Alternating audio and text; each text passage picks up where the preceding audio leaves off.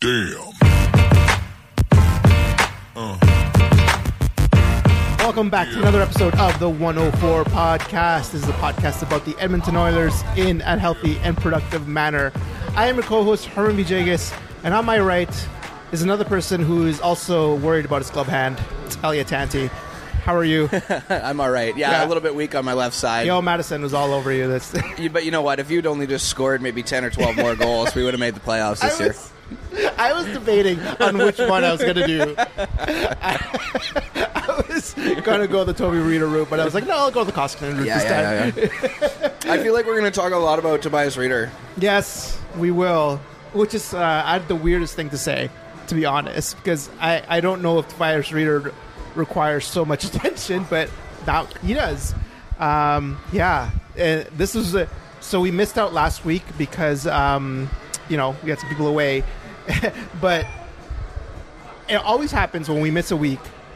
Something blows We up. We curse the Oilers. We always- curse the Oilers. If we do not do a show, the whole thing just falls apart. Yeah. Honestly, the guys didn't hear the show in the dressing room before the game, and then the management didn't, wasn't able to listen to it in the shower in the morning, and then it's like my their weeks off. They're like my weeks off, and then I'm gonna go and like scold the player for no reason in front of like Yeah. season ticket holders. That's what I'm gonna do because I didn't listen to this. There's no 104 podcast. yeah, it's like how what what opinions do I have? I don't have any opinions. I'm just gonna go Yeah. off the cuff. Uh, uh. Uh, yeah, exactly. Okay, let's let's do the recap.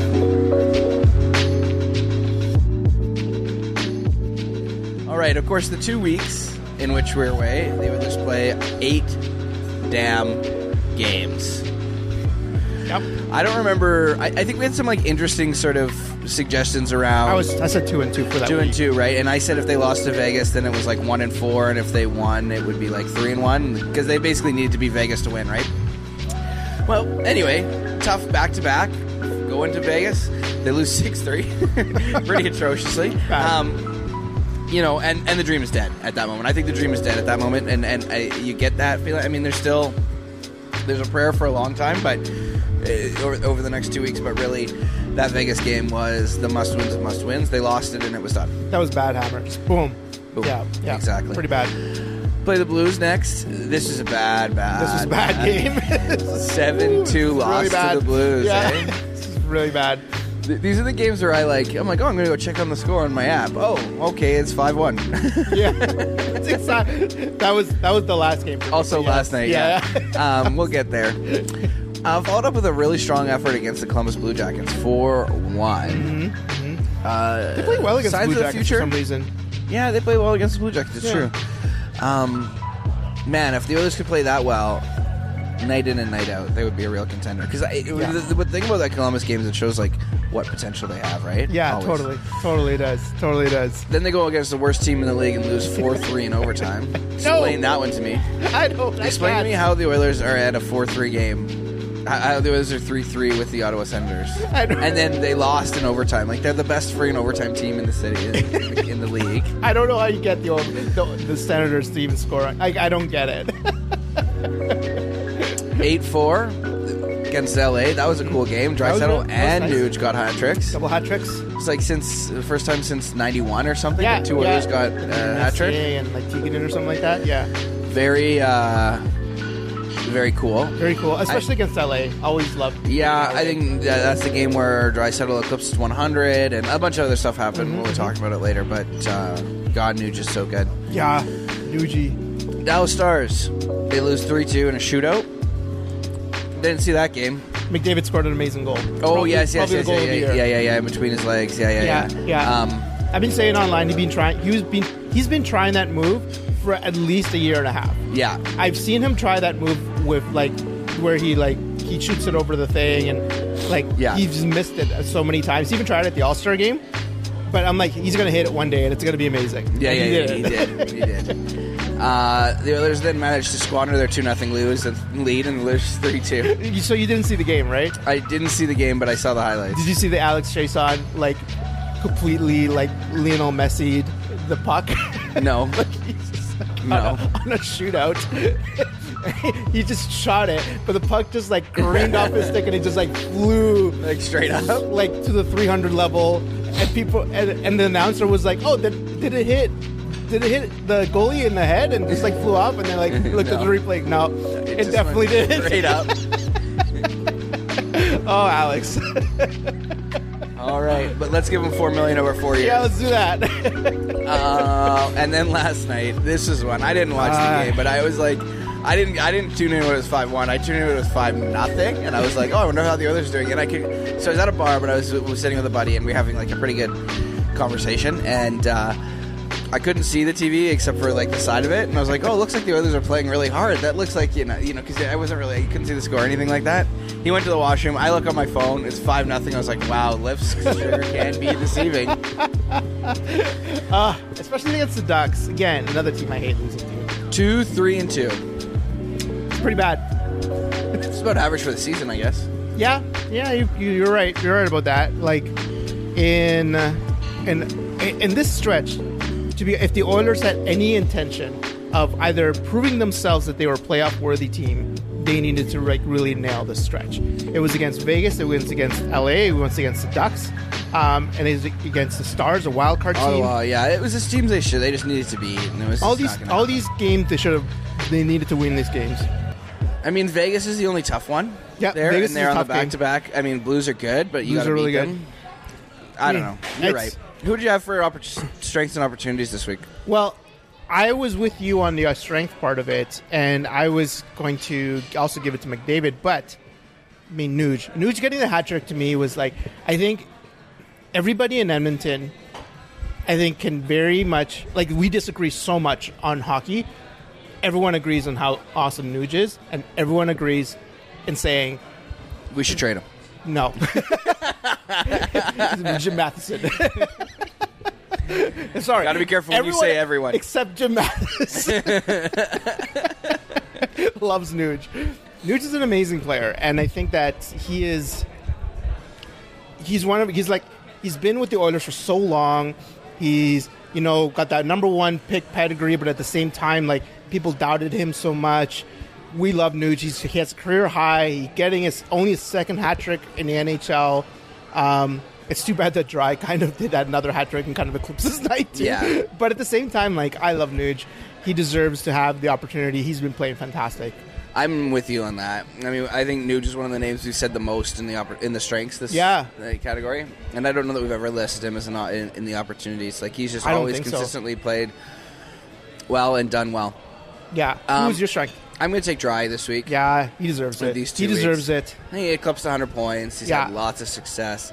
I wish it meant more in terms of standings Mm-hmm. wise and stuff like that. But one of the things you know we can say when we look back, I was glad to have like followed the Oilers this year as closely as we did, because the the out, offensive outpouring from Drew Nuge, Mm-hmm. Dry Nuge, and uh, McDavid is unbelievable. Yes. And he's still in it for the Rocket Richard he, against Yep. Ovechkin. You know, like Yep. That's Ovechkin's got 50. crazy. Dry's got 47. Like, he's right there. he's right there. He's right there. I mean, it's probably a stretch to say it, but you know, his you know McDavid's going to be setting him up every time yep, this year. 100%. That's what's going to happen in the next few weeks. Um, so that's good. What about your uh, your your opportunities this week? Uh, we know we talked about how going through these these games, the Oilers needed really, if they had a sniff or even just wanted to like show that they were a good team, they really needed to um, beat these teams. Koskinen wasn't there for them. Like he he was and he wasn't. There was some stretches of time where Koskinen was playing really well, but man, when he lets down, he lets down. He like against the Blues, that was a bad game for him. Against the Ducks, that was a bad game Yeah. for him. Um, like even against the Senators, actually, I don't know if he played against the Senators. I'm pretty sure he did. Um, No, he's played a he's played a boatload. He's played most of the games. Yeah, which is also weird to me. I'm like, w- just play Stolarz. Like, what are you doing? Um, at the same time, like, I, I don't know. Like, if this is going to be our number one for next year, I have my doubts, and I, he needs to have a lot of work. It's not saying that he can't. It's not saying that he's not capable of it, but. Man, oh man! This stretch of games where the Oilers really needed a win, I, I don't. I felt like I couldn't trust Koskinen. I think he let down the team. I think he was the first one to say that. Yeah, Um, you know, so he's, he's taken some ownership over it too. I mean, I hope you know you just you, you just you, you just know this story with Koskinen, right? It's like um, This is how it starts. Yeah. Couple bad games. People start getting some bad perceptions of you. They start overanalyzing your play. Next thing you know, your contract's garbage and needs to be traded.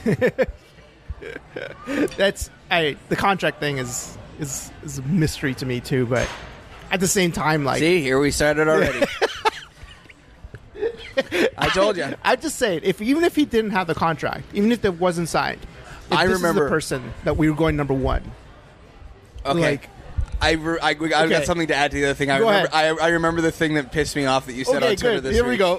no, we're, So- we're putting it in the news. Background. Okay, we're putting it in the news. background. oh, Elliott. I'm mad at you Elliott, again now that I remember it. Elliott before the show was like, "You tweeted something out that really made me mad. Really pissed me off." but I don't remember what it I don't remember what it is, and I'm like, "You're gonna remember it mid show," and then here it is. Here it is. so I remember put it in now. the news, and we can talk about it in the news.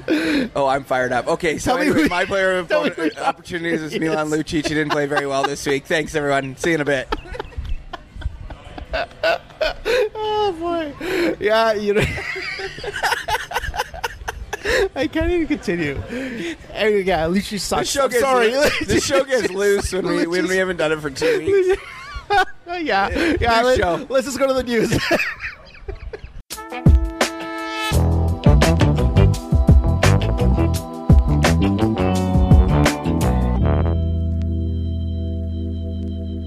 I got Elliott all riled up already. Um, so beyond the tweets and all that stuff, there's Elliott's on a on a on a mood right now. So Yes, we're gonna get am right to mood. it then. so, um, tell me how mad you are about Toby Rieder. I'm not mad about Toby Rieder I don't know at all. It's Toby Rieder. I am mad at Bob Nicholson, yeah, and I am bad, still mad. bad, bad, bad. It's like people bring cell phones that have cameras on them to events, Bob. And what are you doing saying that anyway? So the comment was, what was the comment exactly? Yeah, I'll, I'll throw it up. Uh, it's- to- my favorite thing was if they'd scored. Oh, he, he wanted to come to Germany or play with his German c- companion. I got it here. Hold on. Uh, so this is what Bob Nicholson said uh, March 21st. Toby Rieder will not be signed by the Edmonton Oilers at the end of this year. Toby Reader was a player that other teams wanted. He came here for one year because he wanted to play with Leon Draisaitl, who he plays with on the German national team. He thought if he wasn't playing with Leon, he'd be playing with Connor. He'd score 15 or 16 goals. And instead of making two million, he signed a four-year deal extension at three and a half million. Excuse me. Toby Rieder hasn't scored a goal. Toby Rieder has missed so many breakaways. If Toby Rieder had scored 10 or, or 12 goals, we'd probably be in the playoffs. Okay, all right. yeah, you've infuriated me now. Yeah. I love it. So here's the thing. um, look, obviously he didn't feel as though his comments were going to be recorded. He didn't know they were going to come back to bite them. This is during these like season tickets, you know, meetings, meetings with season ticket holders. But the media was there. Stupid. Anyway. So my thing is this: Why would? It's such a bad look because you just So spent bad. this time like, okay, we've made lots of the team is in really bad shape, and it's because of our general manager, so we fired the general manager. And then for him to say Thomas uh, uh, Toby Rieder will not be signed by the Edmonton Oilers this Oh. year, it's like, So bad. are you the GM now? Yeah. It's so bad. Are you going to be taking on the GM roles? That's so, so bad. not just to mention it's just such a bad look for him like it's just he's seen as sort of this cool-headed very um uh, you know, big thinker. Yeah, you know, exactly. big, big in hockey Canada. the forest from the trees. Yes, exactly. He's got this sort of um, kind but stern. I mean, he did. He sat in and t- took like a beating by Mark Con- Mark Connolly on CBC Radio Yeah. after you know he, he's done some stuff to like kind of step up in those ways. Um, this is really a bad look for him, and I, I was really disappointed because it's been a tough year. It's been a really tough year. It has been. I think this is tougher than the year before, to be honest.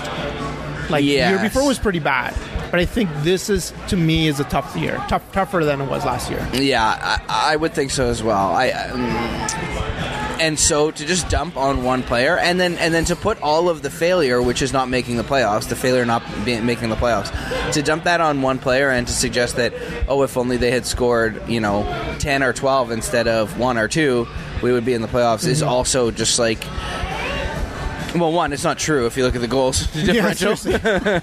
you need 12 specifically tactical goals, basically. Yeah. Yeah, yeah, yeah, yeah, yeah. If he, uh, they, they had to be pretty specific, ten or Very, twelve. very tactical goals. Yeah, I was just, it's it's not fair. It's not right. I It's mean, he's fair. walked it back. Toby Rieder's agent. I, I mean, the sad thing is Toby's done, and it's like, oh, the he's done. Oilers- He's done, and it's just it just looks so bad for the Oilers too. I'm Yeah. just like, this is bad for the organization in general. Like, imagine like who's going to sign a one year deal now with us if, if this is the comments that are going to come out mid season? Like, are you kidding me? Well, yeah. I mean, I don't know that I would say like someone's going to be thinking about this when they're making the decision. I think what they're thinking about is playing with Connor McDavid. But I will uh, say this it's a bad be look. part of it, though. It's a bad look. it's a bad look. It looks awful. Yeah. and it's sort of, I think, furthers. Um, you know the need for a new general manager to take a step in, and so they can field those questions because obviously Nicholson can't. No, I and it's interesting you say that because I was listening to Thirty One Thoughts as well, and Elliotte talking was talking about how this caused kind of a rift in regards to how we're going to uh, approach the president of hockey operations job and the GM job. Um, that do we need somebody that's a little bit more media friendly in regards to uh, the POHO job?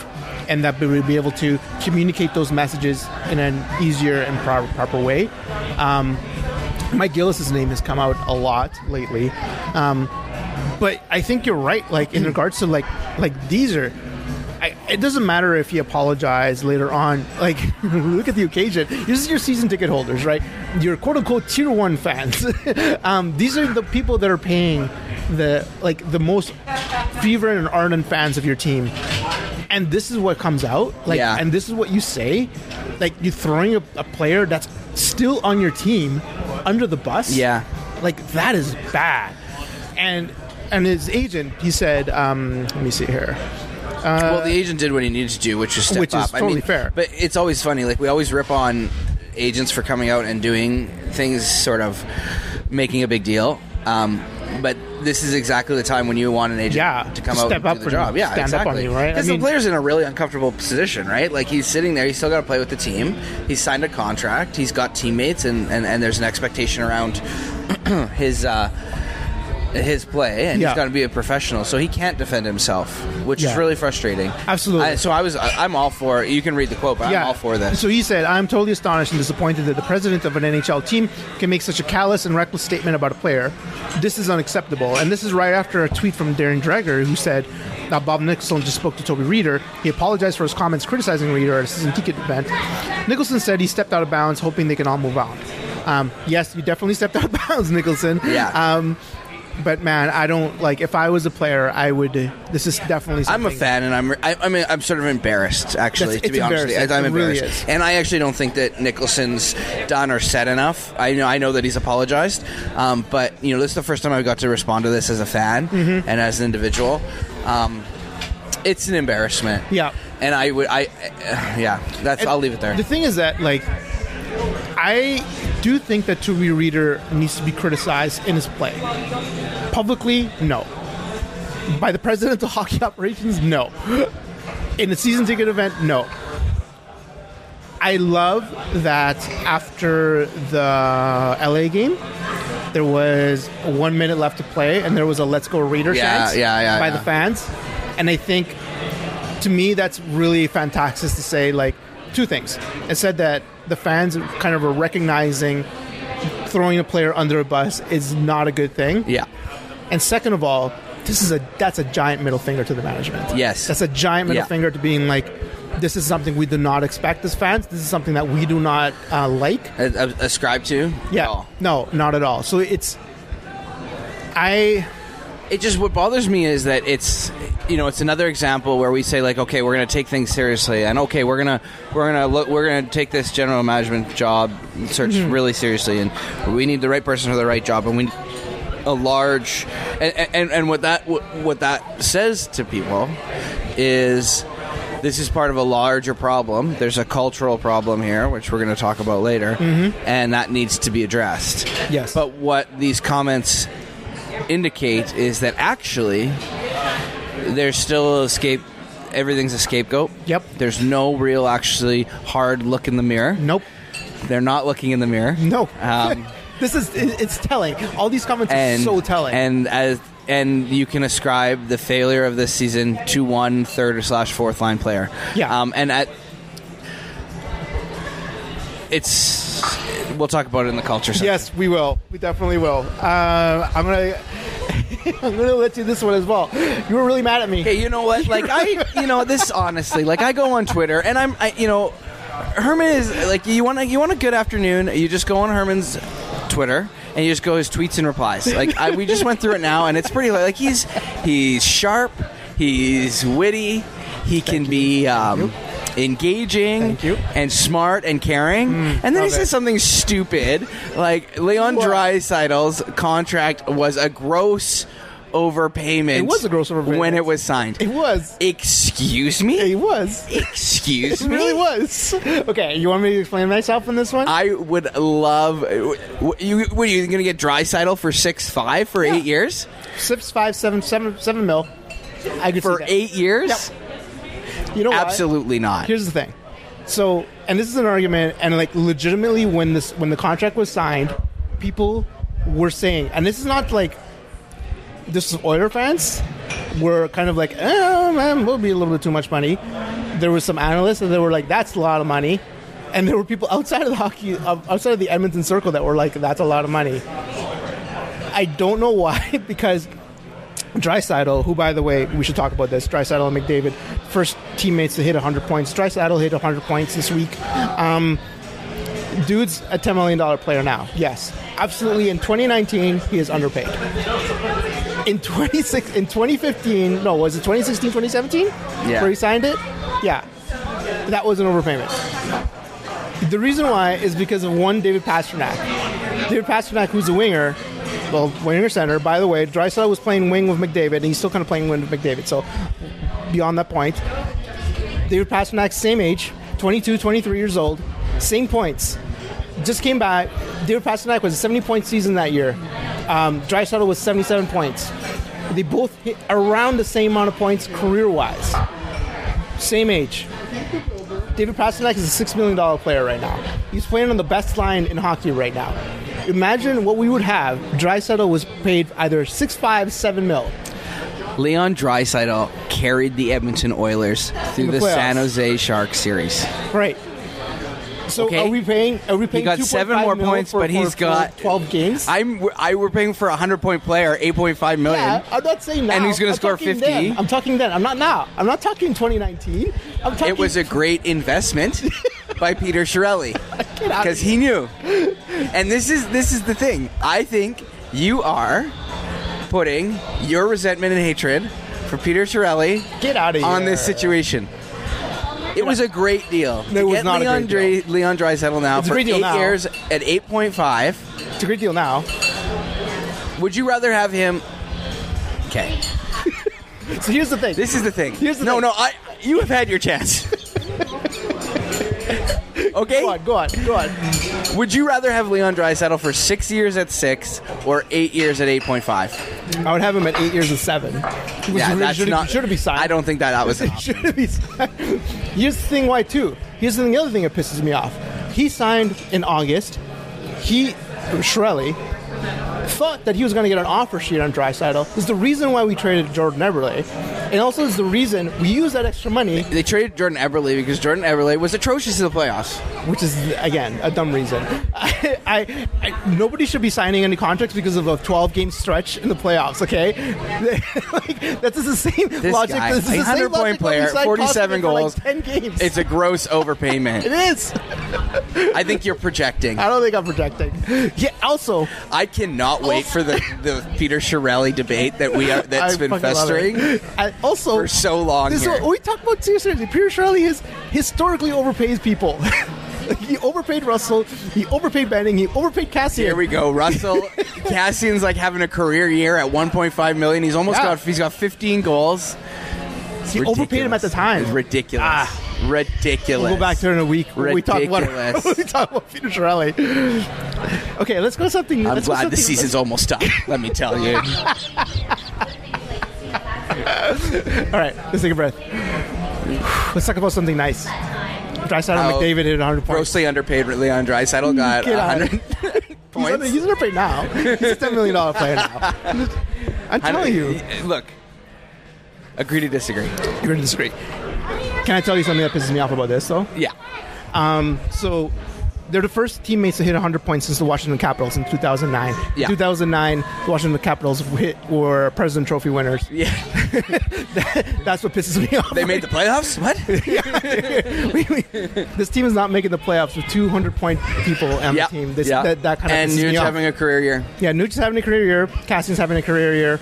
Um, Nuge has got to be close to a point a game or something like that. yeah, I pretty think. much. Pretty much. Uh, maybe 60, 70 points around there. Yeah. Um, yeah, that's pretty shitty. I, it's really bad. like, and I don't th- like. Clef, I don't know. I think Clef wants having. Jason had a career year as well. like, Yeah. all these players are having career years, and we're still gonna make the playoffs. It's, it just tells you a lot about the Oilers, what they are right now. Yeah, I, I'm really with you on that. I mean, I think some changes. Whoever comes in, I mean, I think the team is almost there. They've got to be almost there. You can't have two players that make 100 points and like not make the playoffs. Yeah. I, I think. Yeah, it, it's it's an interesting conversation about what um, does need to be done and what what the issue is. Yeah, I think losing Sekera was really sort of I agree. obviously difficult on the team. Um, when we do our team debrief, I mean, this is what it's going to come down to: is Yeah. like, well, how do we, how do you have this situation where you have two players playing so well, three players essentially, Yeah. and, and the and the fall, the drop off is so huge. Um, The, the, the team can't make up. team playoffs. make playoffs. Yeah, I know. Yeah, I agree. There's something really, really off around that. Um, the other rumor, there was a big rumor that I don't. You know what? I'm gonna. this is my fault because I put it in there, but I, I, I don't think that anything Jim Matheson says now can be constructed as as um, you know smart reporting anymore. Um, you had your time. you don't think you got three sources on that rumor Yeah, before you reported it out? I really, really doubt that. You think you don't think maybe he just felt like that would be a good deal and then just threw it out there? Oh yeah, uh, he. You know what, Jim? You were really good in the dynasty areas. Like you're a legendary reporter during that time. Just, just let go, man. let go. Uh, he floated out on on Nuge for a Ristolainen rumor. Um, that, to be honest, I've heard before, but li- literally like two years ago. Um, so I, I don't know where he got that from, but he's everybody blew off on Twitter because of that, and even outside of Oilers Twitter. Yeah, it doesn't make much sense to me. I mean, I, I, there's some argument in like, oh well, RNH's like value is probably really high right now. Yeah. People hate Ristolainen, by the way. Yeah. like, and I, I get it. His analytics are pretty bad, but uh, yeah, that's that would be a bad trade. That would be a bad we trade. Would, we would lose that trade. Um, here's some good news. Bakersfield. Bakersfield is a fantastic team. They yeah, made the playoffs. really good. It's almost as though there was a general manager of the big club that actually built up the team and build. Yes. We, built his up the name is Keith infrastructure. Gretzky. Yeah. yeah. No, I, I- I mean they went on that epic run this They year. Uh, I don't think they broke the record, but came pretty, you know, did pretty They, well. they were like one or two games away. Yeah. Yeah. Um, but you know, there's there's lots of young talent down there, Mm-hmm. um, and the more playing well, winning, learning how to win, quote unquote, but like also getting to play meaningful games in the playoffs and. Uh, you, you got to be excited. I think that there's going to be, given how bad this season was and how bad the drop off was from our top players to the rest of the team, you got to think that there are some pretty serious fights for uh, jobs coming in uh, Yep. the start of next year, and I wonder, you know, if it's going to be interesting to see because there's Next a- training camp who would the be really coaches and who's going to be making those decisions, but yeah, really interesting stuff. I totally agree with that. I Really stoked for Bakersfield. I hope they go Me too. far. I hope they go deep. Uh, I think for some of those young players on the team, it's going to be great. I hope they can win the Calder Cup. That would be fantastic. That would be such a really awesome news story for them, and uh, it'd be something that Oiler fans would love to see as well too. So, um, and the other thing that I put in was uh, this concurring nar- narrative about Koskinen's glove hand. Um, yeah, he has a pretty terrible glove hand right now, but at the same time, I just want to take a look at his stats. Um, he, I don't know what his save percentage is right now. So you know, this is something that has followed him from the KHL. Yeah. This has been something that we've been talking about basically since he got signed initially. And it's been this I don't know if it was just like someone got a scouting report on him or something like that. And then you know, it's just kind of stuck because every time now everyone's looking at it way too much. So Yeah. every time a goal goes in on his glove side, it's people are like, "Oh, it's confirmation bias." Yeah? I agree. I, I think so too, and I think that there needs to be a little bit more analysis in, on regards to his glove hand. It'd be really interesting to see for someone to go through this entire season. It may be a shitload of work, but someone's not Yeah. going to do it over. I'm sure Someone someone can will do do it. it over the summer. Yeah. where every goal that was scored on him beat him. yeah, Um, and then if someone if that shows like disproportionately on the glove hand, then okay, then maybe I'm. I agree. I, mean, you kind of I have to you, you have to kind of right? cross reference it with like how many it because then you can't just do that though. You need to pull the data based on where all his saves were too. Yep. Because you know what if he gets the people were just shooting there a lot. Yeah, I agree. I think this is a good analysis in regards. This is a good conversation in regards to what you see the eye test versus what you see stats wise. Yeah. Like when we talk about uh, analysis versus eye test, and we, we say people don't shouldn't be like one thing to the other. Um, at the same time, this is a good instance where you say like, well, we see a lot of goals going in his glove hand. Is it actually a problem? Yeah. And then go to the stats and Exactly. actually figure that out. Um, this is what a proper analysis should look like. And you're right. I think there's a. I personally think there's a lot of a lot of things going against his glove hand. Like, not no. Let me rephrase that. There's a lot of talk about his glove hand that I don't know is necessary right Yeah, I, I think I, I'm with you on that. I, Yeah. but someone's going to do the analysis over the summer because that's what nerds do in the summer. Man. Hockey nerds do in the summer. They, they, Yeah, they do true. like or they just drink margaritas, as like yeah, Bob yeah, McKenzie yeah. does. And Bob McKenzie. I know Bob McKenzie's a wine wine guy. By the way, um, Mikko Koskinen's uh, save percentage is 906, which is about league average. Uh, his league average is about 907, 908, maybe a little bit higher. Um, so he's below league average. He's still a 906 goalie. I, I worry about him. I wonder what we're going to do in goalie instance next year. Uh, Stolarz is not going to get signed, I don't think, or else they would have we would have protected him. Well, they don't need him. There's people that can come up next year. I agree. So we'll see. We'll see what happens next year with that. So, anyways, that was the news. Fired up. So coming up, tell us what's coming up. okay, four Last week of the season. games left. Last week. Here we go. Oilers at Vegas. Monday night. Yes. Uh, they're probably going to lose. Tuesday, back to back. Oilers at Colorado. Yep. They're probably going to lose. then Thursday, San Jose, which is their third game and fourth night. They're gonna so lose that one for They're definitely going to lose that one.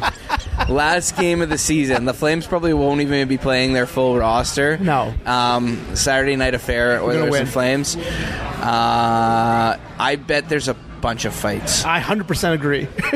I 100% agree. No, actually, I think the Flames will be just like too like gung ho for the playoffs. No one wants to get hurt. I think it'll actually probably be pretty, pretty chill game. Now that I think about No, it, I think it's going to be fired up. You think it's gonna I be think fired people up? are going to be mad. maybe Lucic will fight someone. Lucic will definitely fight somebody.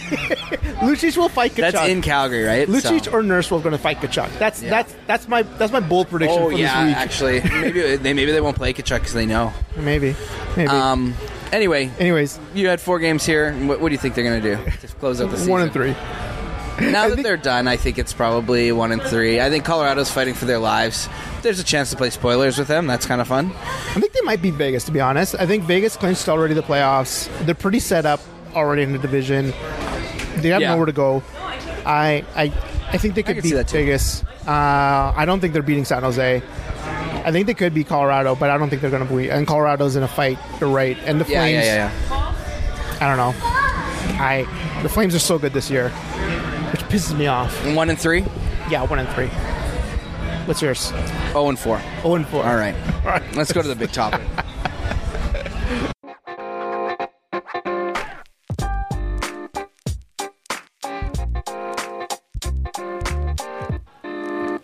All right, Elliott. So, one of the things that Nicholson said uh, in his presser that, you know, rightfully so, got kind of overgleaned um, because of the Tobias Rieder comments. Um, he talked a lot about culture, and he had an interview with Jason Gregor. And Jason Gregor kind of pushed him on the culture piece as well, saying how what is what is culture to you? Why is this such a winning culture? That's where the um, the phone the the phone uh, went off on Nicholson and Yes. the Daryl Katz thing. Yes. that was that interview. Daryl Katz. Yeah. Daryl Katz. Which, by the way, if you haven't seen it, like Jason Gregor's like interviewing Nicholson, and Nicholson's phone goes off, and it's like this speech thing, and it's like Daryl Katz. Daryl Katz. it's like he's like listening to it live. You're like, shut this down, shut this down, Bob. Like, oh well, I'm uh, so, sorry. Oh, oh, yeah. So uh, it was really good. But on the culture question, on the culture question, I really, really, yeah, I want to talk about the culture question because I think I have some opinions about what culture actually means and why I think teams kind of do this backwards. I think teams really concern themselves about culture when they should be concerning themselves about results. And I think results lead into culture. Do you know what I mean? What do you think about this? What do you think about culture in general? I think that's an interesting perspective.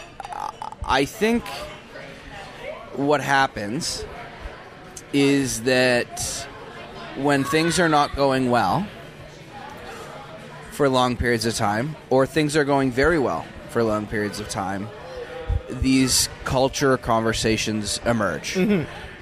And I- I think what the struggle in Edmonton is, is that the team has struggled for so long that this narrative is forming, has formed around quote unquote the culture of the team.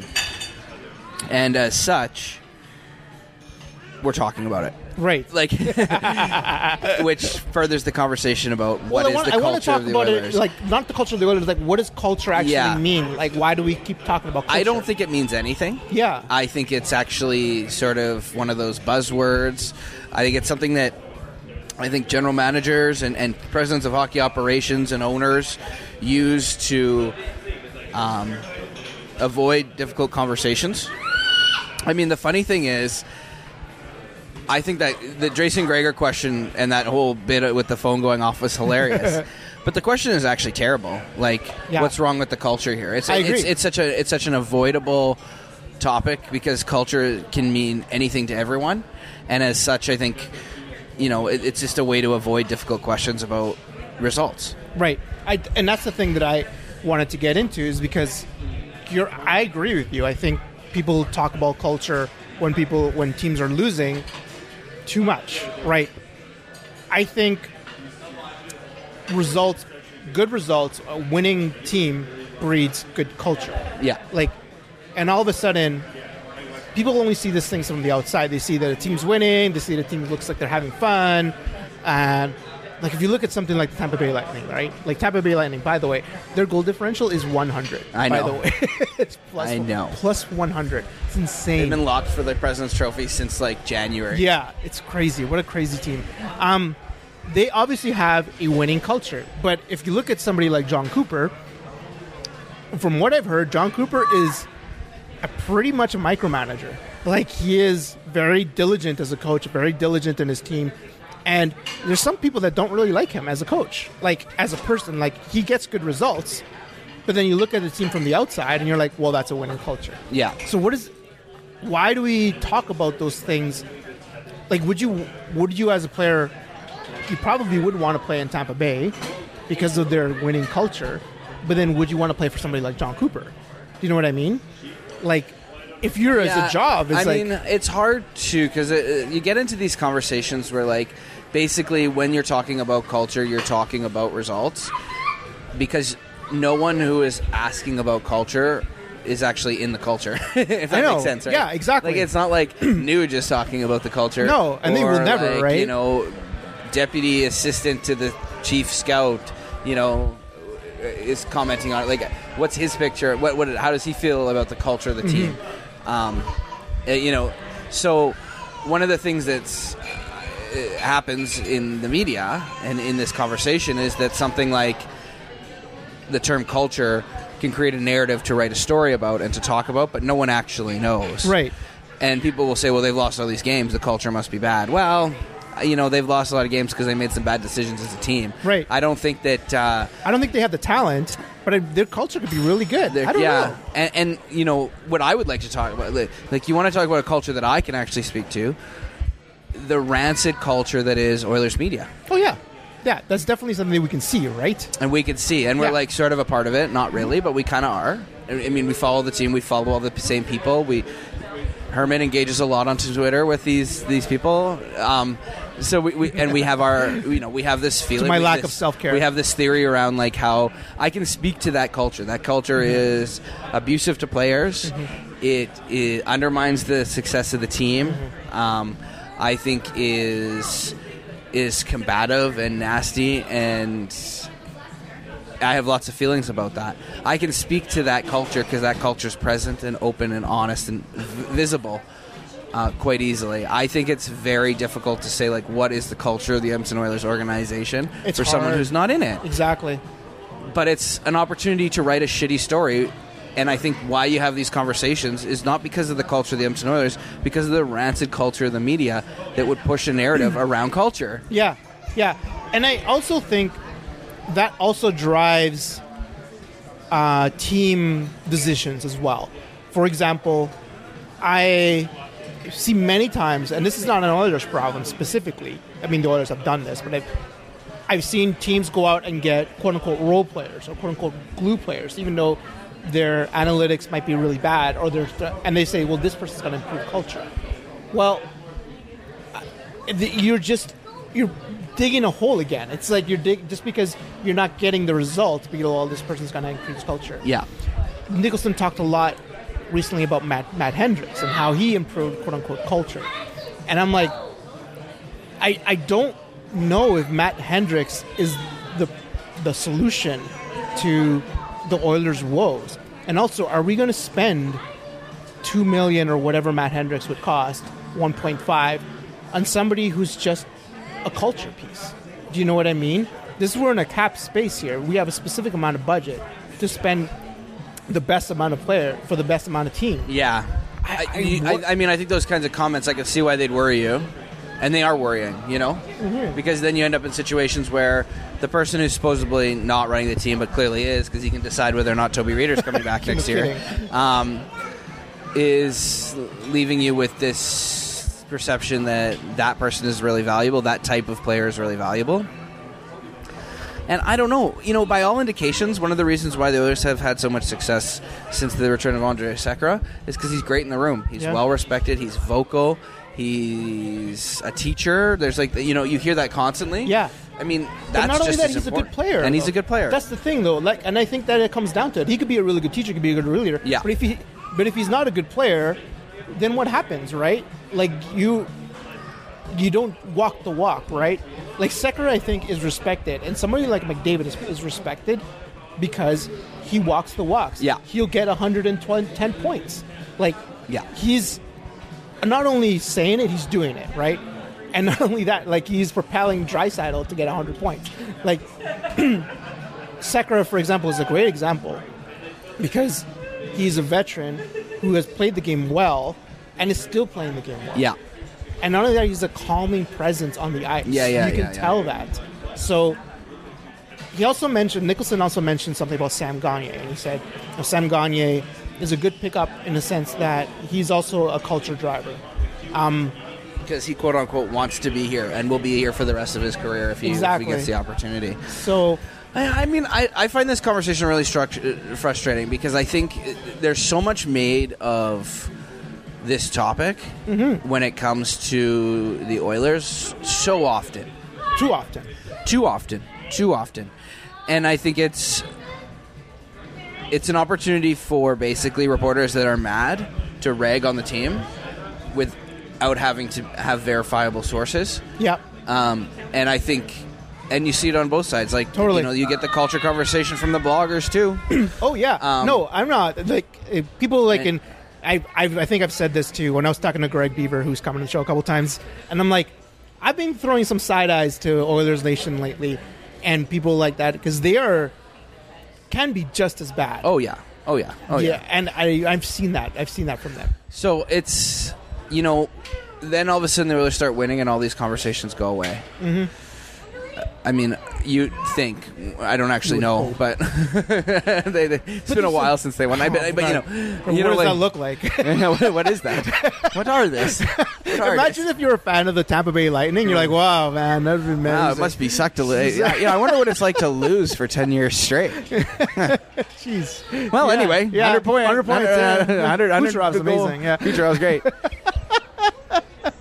I um, yeah, I worry about the the conversation around culture. Well, I I, really, think really it's funny because every the, the last little while, like so many of these big topics have been like about a thing, but are actually kind of just Isn't- generated by a shitty media culture, inbred media. inbred media. It really is. It really is. I think hockey culture in general has a big problem with this. I don't think it's just specifically an Oilers problem. absolutely. I think it's definitely a hockey media problem. I think I see also as well the reckoning.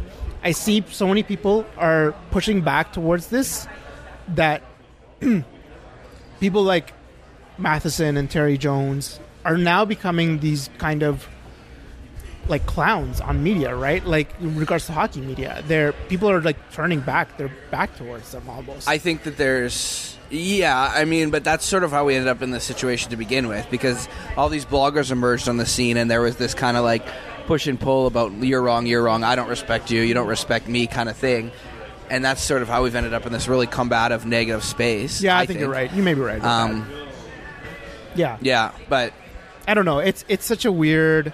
it goes back to just sort of like our like entire theory with, around Yeah. this podcast, which is like there's two versions of Oilers fans uh, media, and they fight, Yep. and they're rancid, and their their weapons are the players and the organization, Yes, and the fans. and sometimes the fans. Yeah. And I think that that's uh, led to a really negative space and allows for like conversations about culture to be yeah, and it's the thing Too we prevalent. we can't talk about. We can't talk. Um, we can't have a nuanced conversation about people like Dallas Eakins anymore. Can't have a nuanced conversation about people like Andrew Ference. Can't have a nuanced conversation about Taylor Hall anymore. Can't have one about um, Peter Chiarelli. Peter Chiarelli, right? Like it is definitely one of those things where we find a scapegoat and we're just like, fuck that. We're done. We're done. This, this has been decided. We can't have this conversation anymore, even though that conversation is irrelevant. Yeah, exactly. It's it's ridiculous to me. I totally agree. Keep tuning in to the 104 podcast Yes. every week or so, and we will have those nuanced conversations, unless it's about an dry about Leon contract. oh, I can't wait for next week. the next couple weeks. So uh, this is what we're looking at for the next couple weeks. Obviously, we've Yeah. got one more week of results to talk about. Um, you know, potential news. The feeling is, I think that the GM comes after the playoffs, not before. Yeah, it'll come after Um, we'll see. So, not a lot of news from that. So we'll do one more week like this, and then we're gonna go likely every two weeks. Yeah. We're gonna follow the playoffs somewhat, Somewhat. and we're gonna start doing player reviews, organizational reviews, Correct. talking about the season that was. Here's some big things that are going to come up. The draft lotteries in April 9th. That's going to be obviously we're going to be in it. Um, so that might be really good, or it might be Number one, baby. maybe the same thing as last year. If the Oilers pick number one, the Oh. league, the league's Oh. face will melt. The league's face will melt. I can I oh man, that would be fantastic. I, those are the things that I'm just like. I know everyone hates when the Oilers win draft draft lotteries, but they just they they're amazing. It's yes, so amazing. It's so great. Um, yeah, and then you know the playoffs will start. Um, at the end of the playoffs, we'll probably have a new GM and a new coach. We'll see. You never know. This could drag on a little bit later. Uh, the draft's going to come up, my favorite time of the year, in June. Um, and then you know we'll go from there. And then we'll do some summer. reviews. Yeah, yeah. So stay tuned. Uh, stay tuned to us. We have one more week. Let's go Oilers. Let's not lose to the Flames. Um, Elliott, where can people find you? At Tanty YEG. You can find me talking about Leon Draisaitl at German Not German on Twitter. Look at his tweets and replies. It's hilarious. It's amazing. Have a wonderful week, everyone. We'll see you next time on the 104.